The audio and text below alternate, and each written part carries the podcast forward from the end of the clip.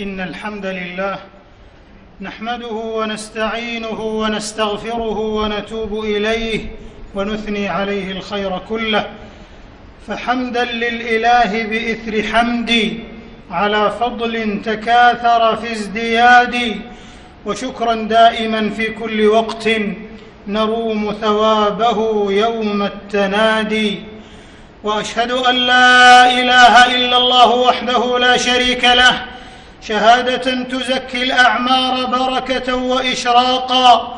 وأشهد أن نبينا وحبيبنا وقدوتنا محمدا عبد الله ورسوله حثنا على اغتنام الأوقات ابتدارا واستباقا رحمة للعالمين واشفاقا. صلى الله عليه. حبانا من يسر الشريعة وانفساحها ينبوعا دفاقا.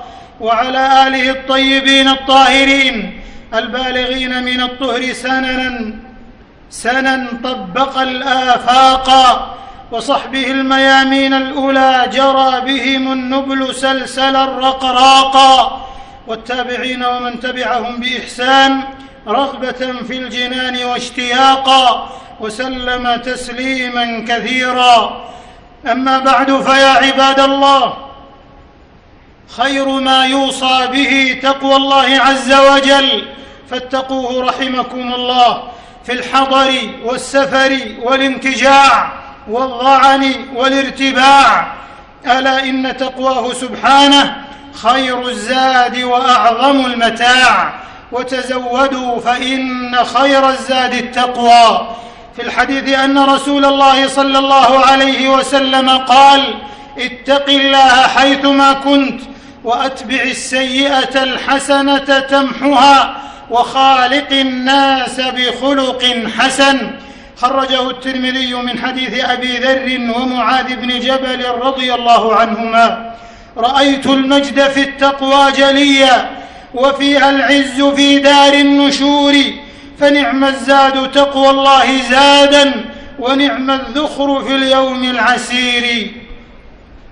أيها المسلمون في تتابع الفصول والمواسم وتعاقب الأيام والليالي الحواسم وفي استهلال هذه الأيام الوارفه ذات الأطياف الجليلة الهادفة يتبدى لنا من الصيف محياه وتهب نسائمه ورياه. إذ الآمال إلى استثماره مشرئبة رانية والآماق إلى اهتباله متطلعة حانية. كيف وقد نشر علينا مطارفه ونسخ للظل وارفه ونثر في الدنا أرجه وبسط بشمسه قيضه ووهجه مما يحمل على الادكار ويبعث على الاعتبار ويذكر بحر النار عياذا بالعزيز الغفار. في الصحيحين من حديث أبي هريرة رضي الله عنه عن النبي صلى الله عليه وسلم قال اشتكت النار إلى ربها فقالت يا رب أكل بعضي بعضا فأذن لها بنفسين نفس في الشتاء ونفس في الصيف فأشد ما تجدون من الحر من سموم جهنم وأشد ما تجدون من البرد من زمهرير جهنم. قال الحسن رحمه الله كل برد أهلك شيئا فهو من نفس جهنم. وكل حر أهلك شيئا فهو من نفس جهنم. وفي الحديث الصحيح أيضا عن النبي صلى الله عليه وسلم قال إذا اشتد الحر فأبردوا بالصلاة فإن شدة الحر من فيح جهنم. ولقد قال تعالى عن المنافقين وقالوا لا تنفروا في الحر. قل نار جهنم أشد حرا لو كانوا يفقهون. قال ابن رجب رحمه الله وينبغي لمن كان في حر الشمس أن يتذكر حرها في الموقف فإن الشمس تدنو من رؤوس العباد يوم القيامة ويزاد في حرها. وينبغي لمن لا يصبر على حر الشمس في الدنيا أن يجتنب من الأعمال ما يستوجب صاحبه به دخول النار فإنه لا قوة لأحد عليها ولا صبر. نسيت لظى عند ارتكابك للهوى وان تتوقى حر شمس الهواجر كأنك لم تدفن حميما ولم تكن له في سياق الموت يوما بحاضر.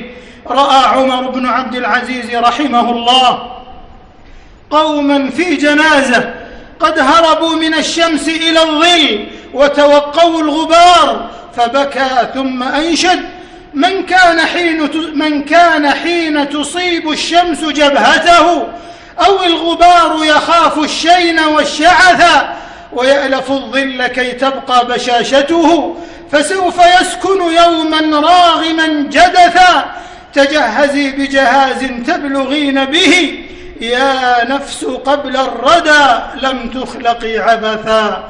وهذا يا رعاكم الله يدعو العبد إلى توقي دخول النار بالأخذ بالأسباب الشرعية وقد عدها أهل العلم.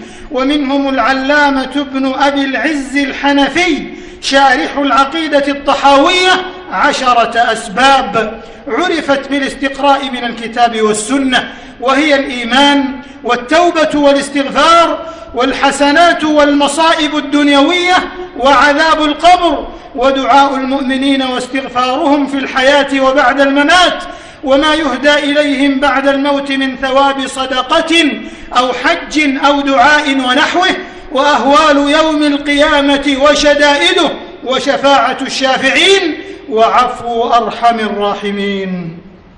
معشر المسلمين فصل الصيف يحمل في أندائه إجازة صيفية وهدأة نفسية إثر شواغل الحياة والانتهاء من الاختبارات وكلال المسؤوليات والمهمات حيث يستريح في مجاليها اللاغب والمحرور ويمتح المكدود من فسحتها برد الهدأة والسرور وروح الراحة الموفور. فيا بشرى لمن عمرها وعمر أوقاته بالبرور والطاعات ووشاها ويا سعدا لمن دبجها بخير الخير وغشاها. تفيض العيون بالدموع السواكب. وما لي لا أبكي على خير ذاهب على أنفس الساعات لما أضعتها وقضيتها في غفلة ومعاطب. قال الإمام ابن الجوزي رحمه الله ينبغي للإنسان أن يعرف شرف زمانه وقدر وقته فلا يضيع منه لحظة في غير قربة. أمة الإسلام ومن القضايا الموسمية المحورية والجوهرية في فصل الصيف اللافح ومع موسم الإجازة النافح قضية السفر والارتحال والسياحة والانتقال حيث ينزع الناس إلى الأفياء الندية دفعا للنمطية والرتابة ونشدانا لمواطن السكون والمسار ومرابع الاعتبار والادكار. يقول سبحانه قل سيروا في الأرض فانظروا كيف بدأ الخلق. والمراد الاعتبار والادكار وإجمام الفؤاد بين النجود والوهاد. قال أهل التفسير وذاك مباح في جميع الشرائع ما لم يكن دأبا. وقال شيخ الإسلام ابن تيمية رحمه الله ومن استعان بالمباح الجميل على الحق فهذا من الأعمال الصالحة. عاد للأرض مع الصيف سناها فهي كالخود التي تمت حلاها.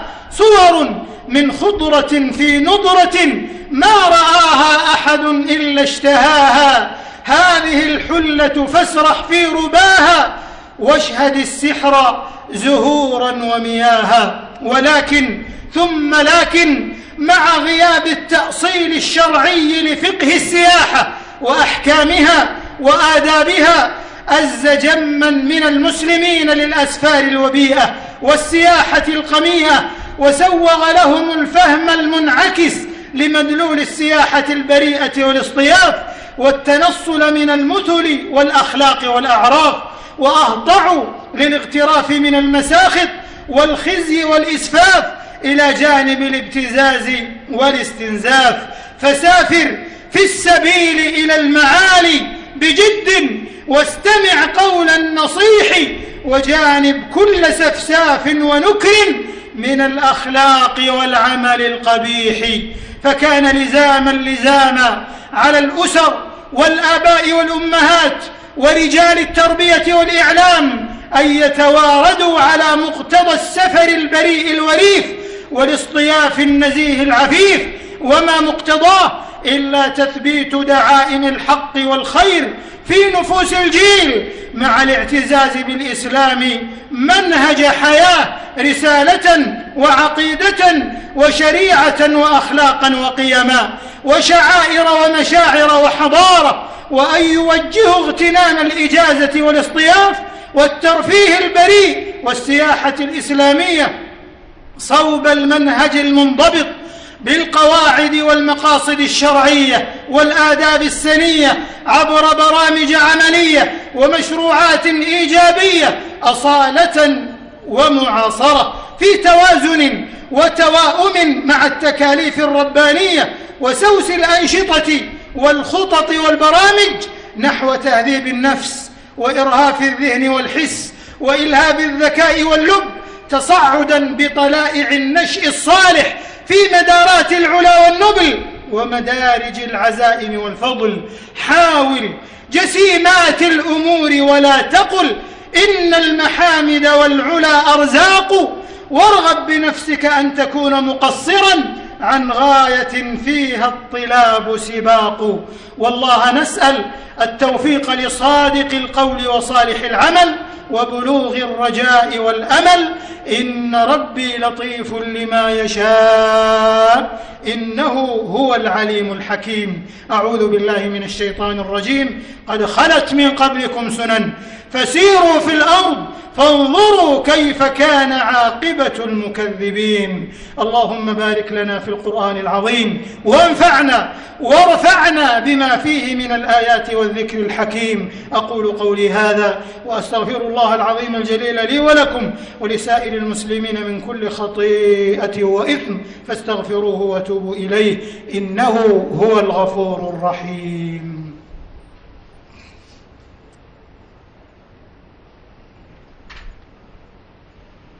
حمدا لله حمدا وشكرا لربي شكرا.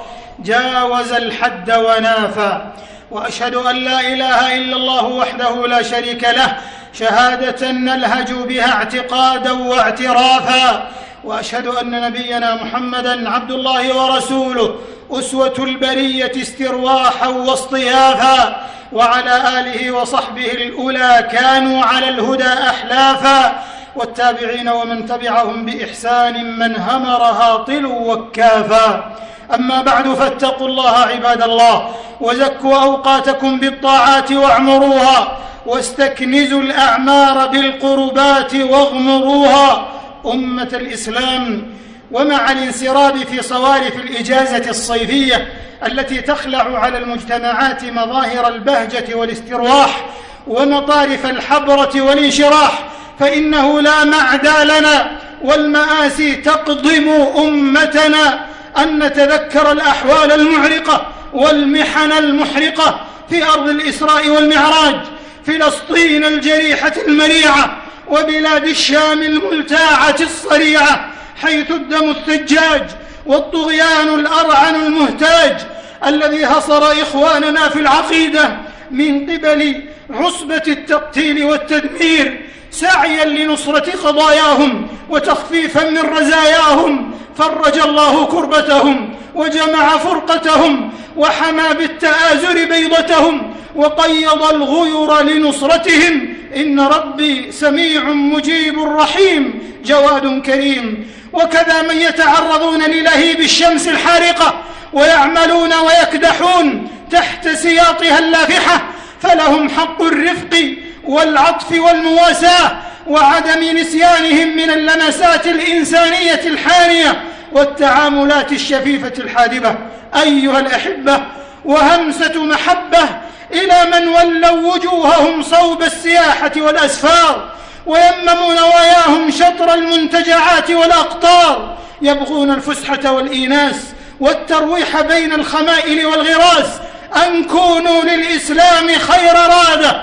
وللشريعة أنبل قادة ولبلادكم أمثل سفراء وسادة. تحققوا لأنفسكم وأمتكم الخير والسعادة ولتكن أسفاركم دوما مفعمة بالعزة والطاعة والبر والاغتنام. ولتحذروا أن تشدوا رحالكم للضعة والترة والاغتمام ومباءات الفجور والأقتام.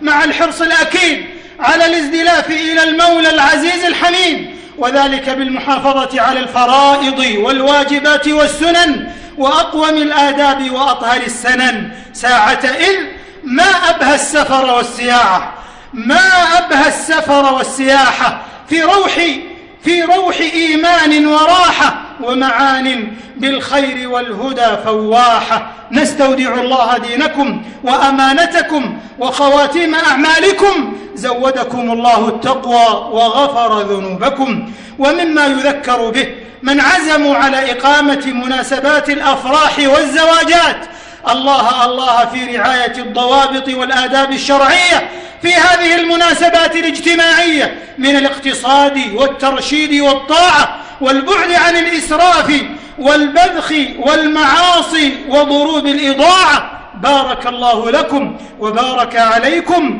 وجمع بينكم في خير. هذا وصلوا وسلموا رحمكم الله على سيد الأوائل والأواخر النبي المجتبى ذي المناقب الزواخر وآله ذوي الطهر والمفاخر وصحبه أولي المكارم والمآثر فقد أمركم بذلك المولى الجليل فقال تعالى في أصدق القيل ومحكم التنزيل إن الله وملائكته يصلون على النبي يا أيها الذين آمنوا صلوا عليه وسلموا تسليما. وأخرج الإمام مسلم من حديث عبد الله بن عمرو بن العاص أن رسول الله صلى الله عليه وسلم قال من صلى علي صلاة صلى الله عليه بها عشرا فصلى الله والأملاك جمعا على داعي البرية للرشاد وآل صالحين لهم ثناء بنور القلب سطره مدادي. اللهم صل وسلم وبارك على سيد الأولين والآخرين. ورحمة الله للعالمين. نبينا وحبيبنا وقدوتنا محمد بن عبد الله. وارض اللهم عن خلفائه الراشدين الذين قضوا بالحق وبه كانوا يعدلون. أبي بكر وعمر وعثمان وعلي وعن زوجاته الطاهرات أمهات المؤمنين وعن سائر الصحابة والتابعين ومن تبعهم بإحسان إلى يوم الدين وعنا معهم برحمتك يا أرحم الراحمين. اللهم أعز الإسلام والمسلمين. اللهم أعز الإسلام والمسلمين. اللهم أعز الإسلام والمسلمين. وأذل الشرك والمشركين. ودمر أعداء الدين. واجعل هذا البلد آمنا مطمئنا وسائر بلاد المسلمين. اللهم آمنا في أوطاننا. اللهم آمنا في ديارنا. وأصلح أئمتنا وولاة أمورنا. وأيد بالحق إمامنا وولي أمرنا. اللهم وفقه لما تحب وترضى. وخذ بناصيته للبر والتقوى. وهيئ له البطانة الصالحة التي تدله على الخير وتعينه عليه. اللهم وفقه ونائبيه وإخوانه وأعوانه إلى ما فيه صلاح البلاد والعباد يا من له الدنيا والآخرة وإليه المعاد. اللهم انصر إخواننا المجاهدين في سبيلك في كل مكان. اللهم انصرهم في فلسطين على اليهود الغاصبين المحتلين. اللهم أنقذ المسجد الأقصى من المعتدين المحتلين واجعله شامخا عزيزا إلى يوم الدين. اللهم كن لاخواننا في بلاد الشام. اللهم احقن دماءهم. اللهم احقن دماءهم. اللهم احقن دماءهم. اللهم احفظ دينهم وأموالهم وأعراضهم. اللهم اشف مرضاهم وعاف جرحاهم يا ذا الجلال والإكرام.